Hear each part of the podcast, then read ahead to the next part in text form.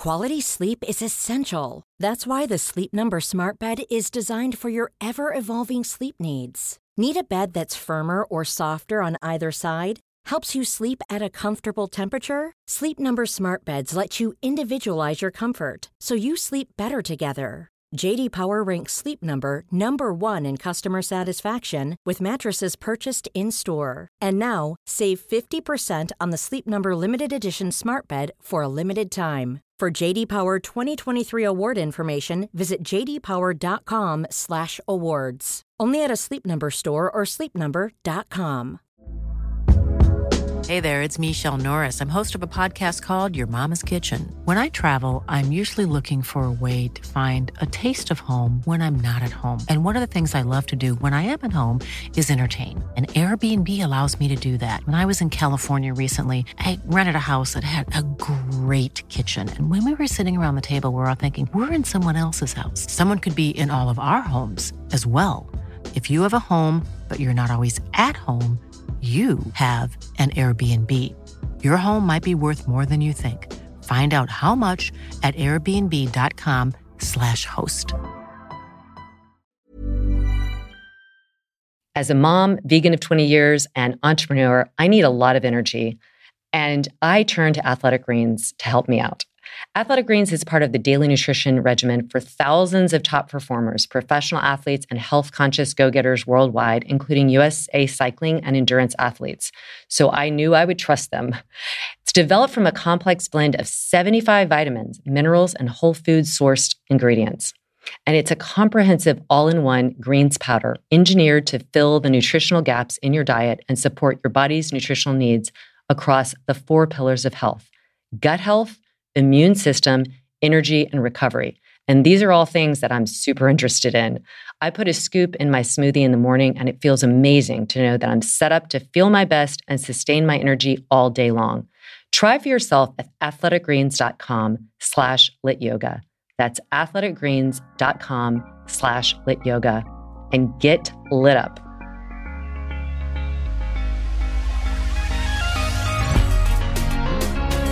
Good movement, and welcome to Redefining Yoga, a lit yoga podcast, which is designed to investigate all aspects of the modern evolution of yoga from my background as a physical therapist and lover of movement. My mission is to help everyone find freedom through smarter and safer movement patterns so together we can be uplifted, benefiting all beings. Welcome to Wednesday Q&A where you all ask the questions and we answer them. I'm joined as always by my gorgeous co-host, teacher extraordinaire, physical therapist, lovely friend Kristen Williams. Fresh off the airplane we are from Costa Rica. Yes, we are. We had a magnificent time. We really did. In Costa Rica. Yeah. We had a morning ch- mantra of coffee in the morning. In the morning, coffee in the morning. I know. We had to sing that. So Anyone who's listening who didn't go on the retreat, never fear. We have more coming up. So you do not want to miss. It's such a transformative week. It and really um, yeah, it really was. All right. It really was. I'm going to get us started yeah. here. So our friend Zila wrote, uh, "Hi KB, I have another question for the podcast." A private client of mine struggles to get the arms straight when lifting them overhead. The elbows tend to bend outwards, making kind of a ballerina shape with his arms. I'm not sure how or where this ne- he needs to be worked on or to improve this. Any ideas? And so this is this is common, especially in men. And when she said his arms, mm-hmm. when she said men, I was like, there you go. Mm-hmm. A lot of guys uh, are just, um, and I don't know if it's from working out at the gym. You just think guys tend to do that more. Um, it's that you know they're more pushed that way than women. Uh, they just have tight, bigger muscles, bigger muscle mass, so they start to lose range of motion, especially in their shoulders, and then the tightening in the low back, which is going to have ramifications um, further down the chain. So you know, my guess is when her client is lifting those arms up, it's a lack of flexion of the shoulder, the humerus is unable to get all the way up, either because of restriction in the deltoids, just because he if he's muscly, if he's not muscly, it can be restriction in the lats, It can be restriction in the low back or even an anteriorly pelvic, uh, t- anteriorly tilted pelvis that you know inhibits him. We, we even see this with people who have decreased thoracic extension. They cannot lift their arms up, so they bend in order to get that sensation of the hands being over the head, but the humerus cannot fully flex up overhead. Um, what other reasons have you seen for that, Lara? Because it's very common. I would say, um, yeah, all the things you said. And it all kind of pulls together. So you just have to think of tissue in multiple directions that needs that needs to be adaptable to different movement patterns. And if you are say sitting at a desk and then you're going to the gym and so you're moving kind of in one direction sagittal plane with probably some postural imbalances. And this is where posture really does show up because if, like you mentioned, if somebody is a little bit tilted forward in their pelvis, anytime you tilt one area, especially the bowl the pelvis from which the spine comes up, there's going to be an imbalance of the spinal curves. And so often those people will, when they're lifting their arms because of the tilt of the pelvis and the restriction in the back, the one place they can go into beyond the bowl of the pelvis is the rib cage moving. So the front ribs are not attached to the sternum, which helps with breathing and helps with mechanics, but it also helps as a kind of compensatory strategy for getting the arms up. So if you push your ribs forward, that helps the arms clear.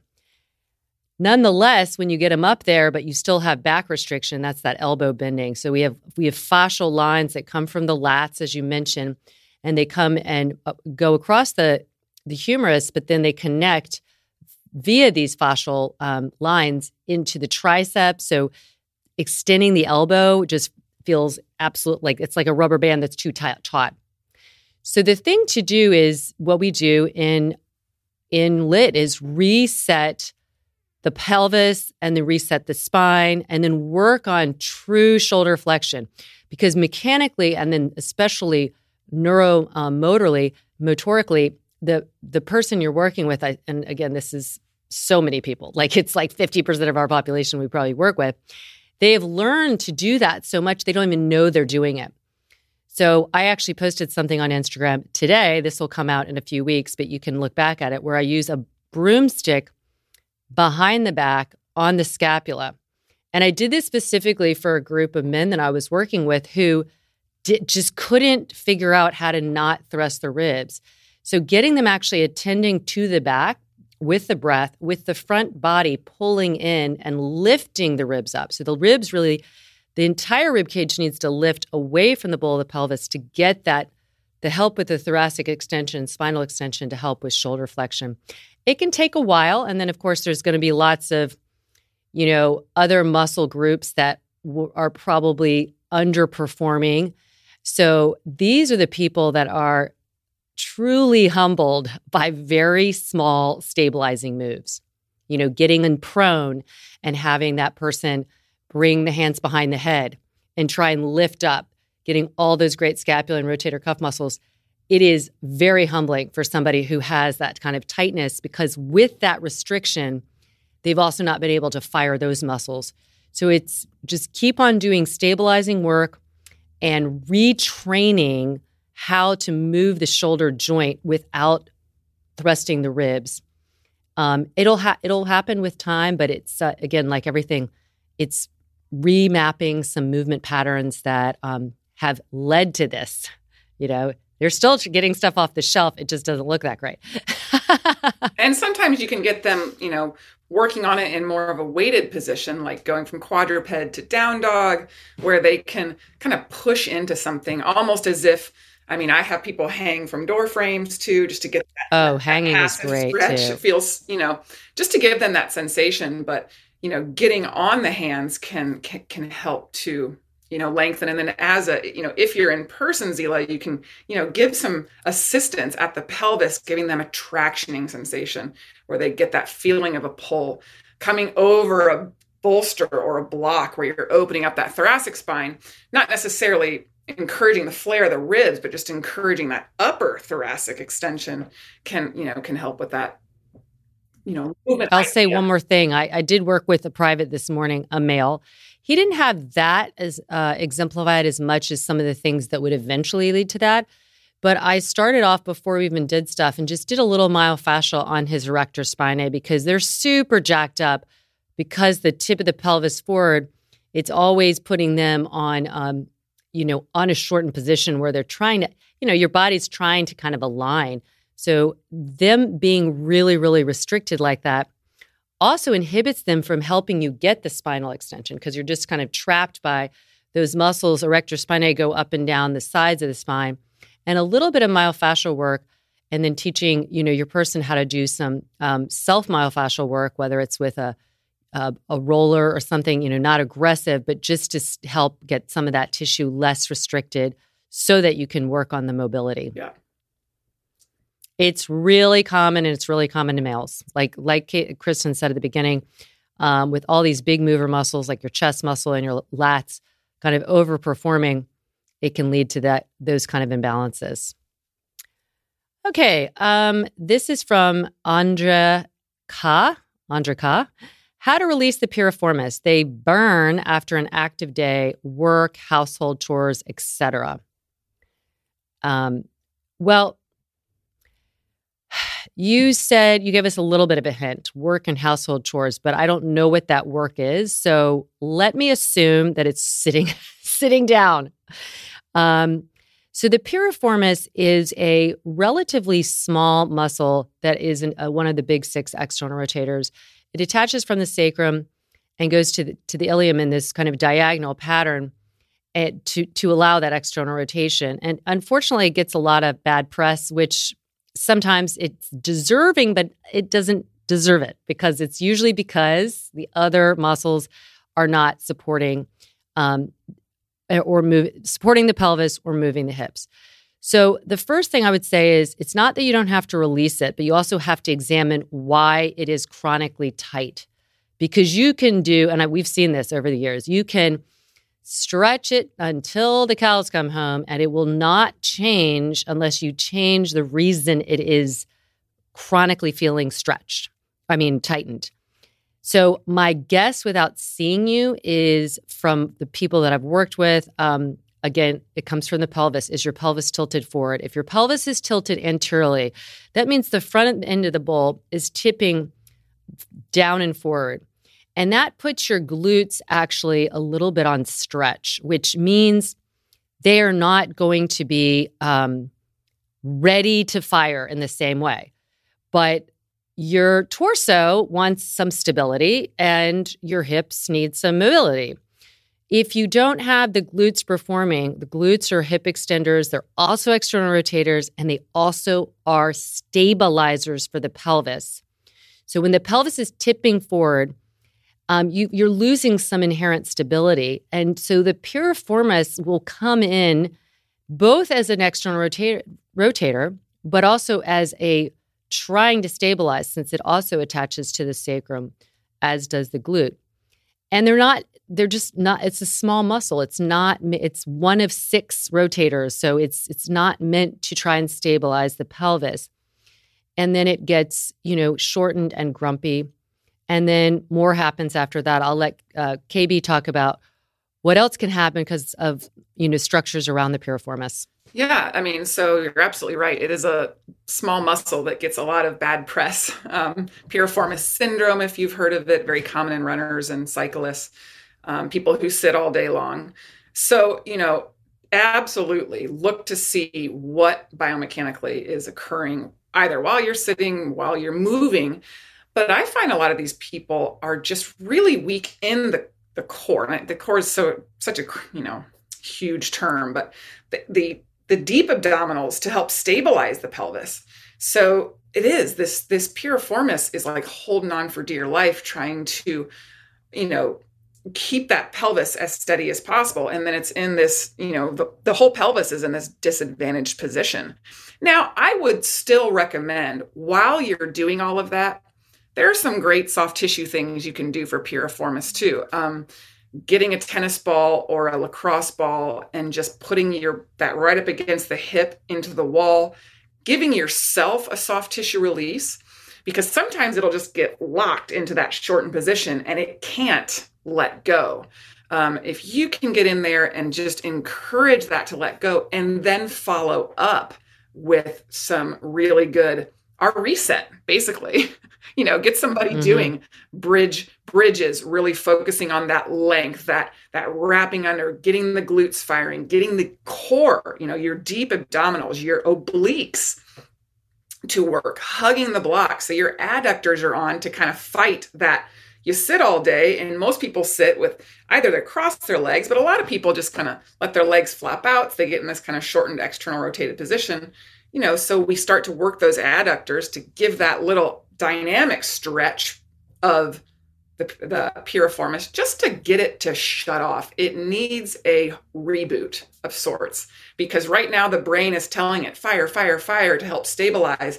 And it's just not big of a, enough of a muscle. We see the same thing in the neck with the levator scapula. We see it in the low back with the quadratus lumborum.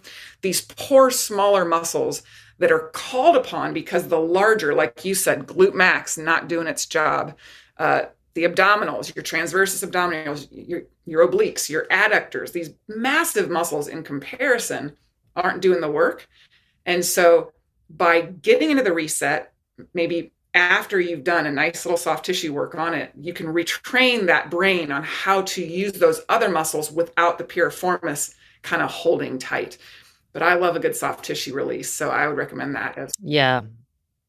I agree. And then the good old figure four is really nice for um, kind of assessing like a nice gentle stretch. And just when you're doing it, the tendency, if you do have a lot of restriction in the piriformis, say it's in your right piriformis and you cross your right ankle over your left thigh, the tendency is to kind of rock over toward the right because it's it's just pulling that way. And so keep your pelvis as balanced as possible as you either keep the left foot on the ground or pull the left thigh into you and then keep thinking left thigh over to the left to help balance that out and just go for a nice stretch pull. You don't have to be aggressive about it, but mobilizing the hips prior to doing that, like our like our reset, stabilizing and getting those abdominals active. Yeah, the transverse, if they're because again, if your pelvis is pitched forward, your transverse abdominals are kind of stretched and they're not they're not inspired to to stabilize in front. They're like a little pelvic band in front. So it's um it all again comes back to you know looking and examining posture and then the tendencies that come with that. So, hope that helps. Get back to us. All right, we've got another question. This is from Nairi, Yoga with Nairi. Moves for bound hip flexors. So, this is another area of restriction. Would you like to start off with yeah, that? Yeah, sure. And uh, again, we've talked about this several times about are they tight? Are they weak? So I usually with people who feel bound, I recommend both. You know, so always, always, always take a look at I like to look at how much true hip extension do you have? You know, are you truly bound? And a lot of people actually are, but they're also weak. You see people who they're they are so restricted in either the iliacus, the psoas, or the rectus femoris, particularly in just like certain positions, low lunge, that they cannot extend. So they go into the low back which and they tilt the pelvis, especially if you're walking around all day in an anteriorly tilted pelvis. Your brain is telling your, those hip flexors that that's normal, that that shortened position. Then you go to yoga or you go and you go for a long walk where you need hip extension and suddenly it just feels terrible and it might not even feel terrible in your hip flexors it might feel terrible in your low back um, you know so you know what are some things you can do um, i like to recommend do some repeated hip extension. I mean, hip flexion, excuse me, you know, knee almost to opposite shoulder. So you're getting that iliopsoas working and then follow it up with a good neutral pelvis stretch just to really see. And by stretch, I mean you're not sinking into anything, but you're exploring your hip extension and focusing on that neutral pelvis. And that's going to mean you're going to be firing your glutes. How weak are the glute is the glute max? You got to think of an agonist and antagonist relationship. If one muscle feels weak or tight, look at the one on the other side. So hamstrings, look at quads, quads, look at hamstrings, hip flexors, look at glutes, adductors, look at abductors. I would guess in a lot of people who have that tight feeling or or in fact are bound, they're really weak in their in their glutes or even down in their calves. What's going on down there? Are they overusing the calves, underutilizing the glutes? So again, we always bring it back to looking not just at the area but looking away.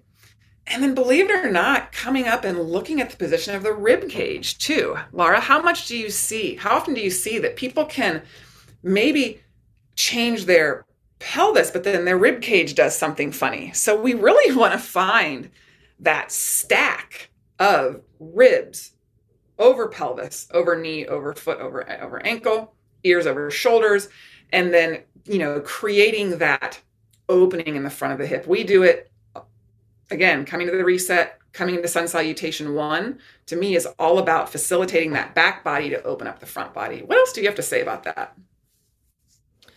I agree with all that, and I would say um, it's always it's always kind of oxymoronic, but if you feel tight in your hip flexors, you actually probably need to flex in your hips more, right? Sure.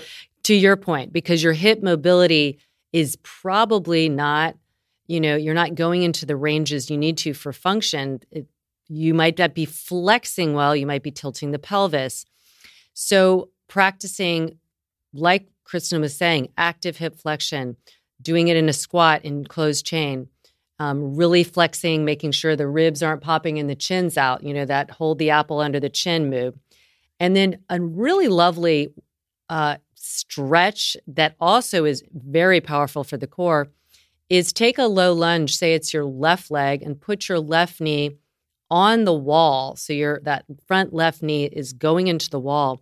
The right knee is at 90 90 and then see if you can come upright without pulling the knee away from the wall. It is challenging to do that, but you've got feedback because you don't know where you might be kind of spilling or compensating. But if you're pushing that left knee into the wall and then you lift your trunk upright, your right glute better be firing, which it probably will because you have to stabilize the torso. And by doing that, you're also opening up the front of that right hip, but you're also keeping that left hip in a nice flexed position without a tilt.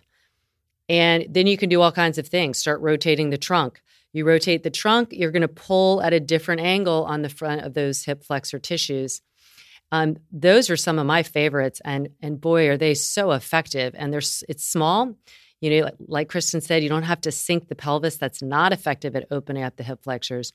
You actually have to stay very active and try and always get this sense of lifting out of the pelvis. So the rib cage lifting up, lifting up and back into the back muscles. It is a sure thing. And I, I love it. It's really, and, and you don't, you know, again, it doesn't have to be a stretch that makes you like hold your breath, right? That we're not going for that because that's probably means you're kind of going into some passive restraints that are really barking loudly. We want to go into something that feels, oh, that's a big pull. And I need to counter that with more stability in the center and then stay there and breathe. The breathing is key. Breathing is key. All right, we're going to take one more. Um, this is from also Andre Ka. Thoughts about massage guns? You've got one, right? Yeah, we've talked about this a little bit, I think, before. You know, here's my thought there is a lot of help that different modalities can give you that might not have any research backing because we can never ever override the importance of something helping you if you believe it helps. that isn't to say go and buy everything on the market. But I've had people who love massage guns and they say it helps so much. And you know, if they believe it helps, whether or not it's actually breaking up, you know, any restricted fascia or it's it's getting like the fascia less compressed, I don't know. The research doesn't support that at this point. Seemingly, what I've seen, there might be more research. Um, but you know, I, I say if it feels good and it helps you, and you feel like there's like a over, you know, over um, riding effect, then great.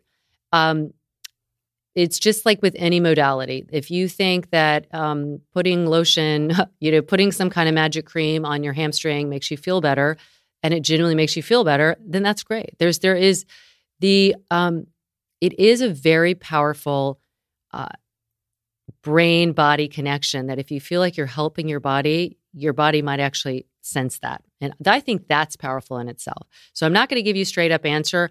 I would say definitely try one before you purchase it because and the other caveat to this is will you use it? you know, it's like there's so many things we buy that we just we use for like a month and they sit and gather dust. So I'm always really I like to be very selective about the products I would buy or recommend with that big stamp. Is this something that you're going to actually use? Is it going to be a gimmick that you'll use for a month and then put away?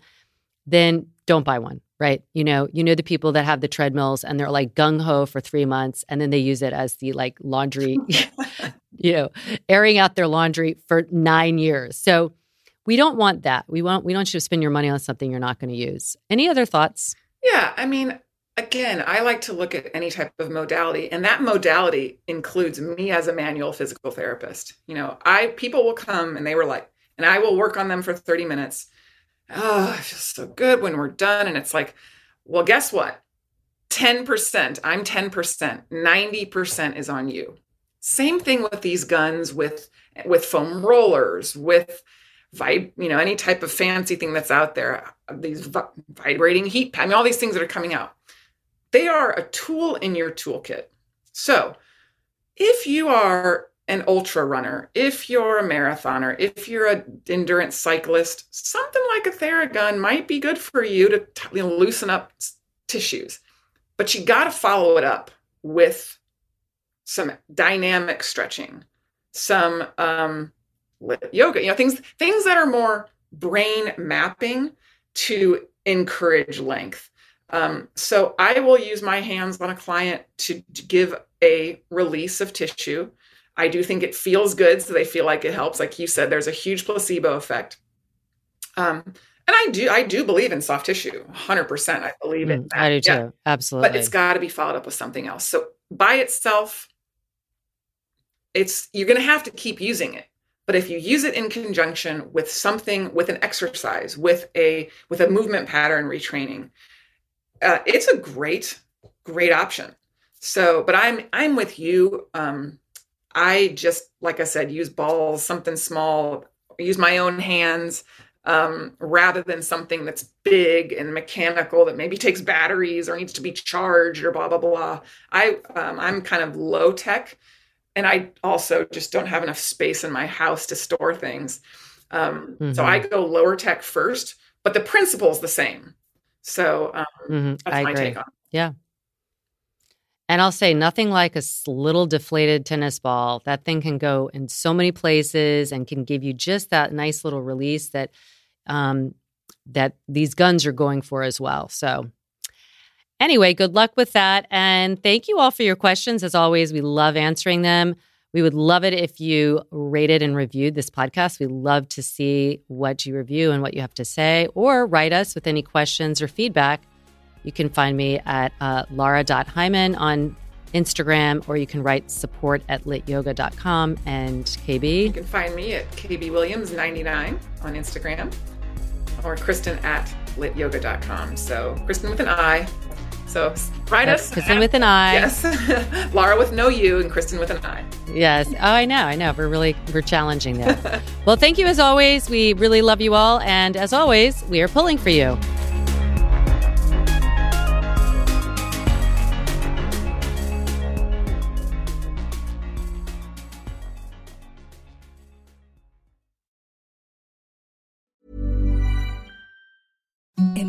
Softest sheets you've ever felt. Now imagine them getting even softer over time. That's what you'll feel with Boll and Branch's organic cotton sheets. In a recent customer survey, 96% replied that Boll and Branch sheets get softer with every wash. Start getting your best night's sleep in these sheets that get softer and softer for years to come. Try their sheets with a 30-night guarantee. Plus, get 15% off your first order at bollandbranch.com. Code BUTTERY. Exclusions apply. See site for details.